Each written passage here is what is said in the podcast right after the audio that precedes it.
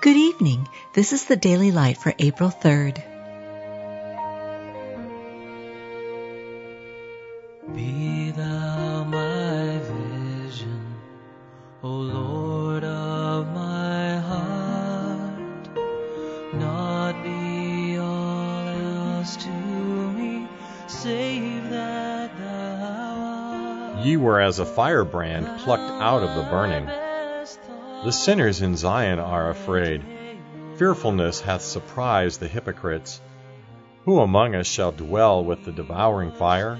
Who among us shall dwell with everlasting burnings? We had the sentence of death in ourselves, that we should not trust in ourselves, but in God which raiseth the dead, who delivered us from so great a death, and doth deliver, in whom we trust that he will yet deliver us. The wages of sin is death, but the gift of God is eternal life through Jesus Christ our Lord. It is a fearful thing to fall into the hands of the living God. Knowing therefore the terror of the Lord, we persuade men. Be instant in season, out of season.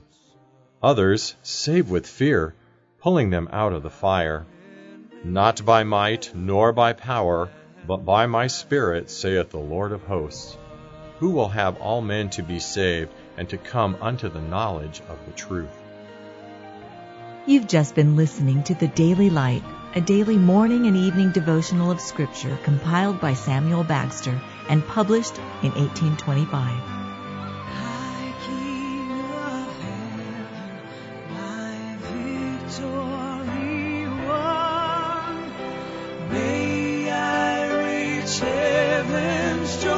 of sun.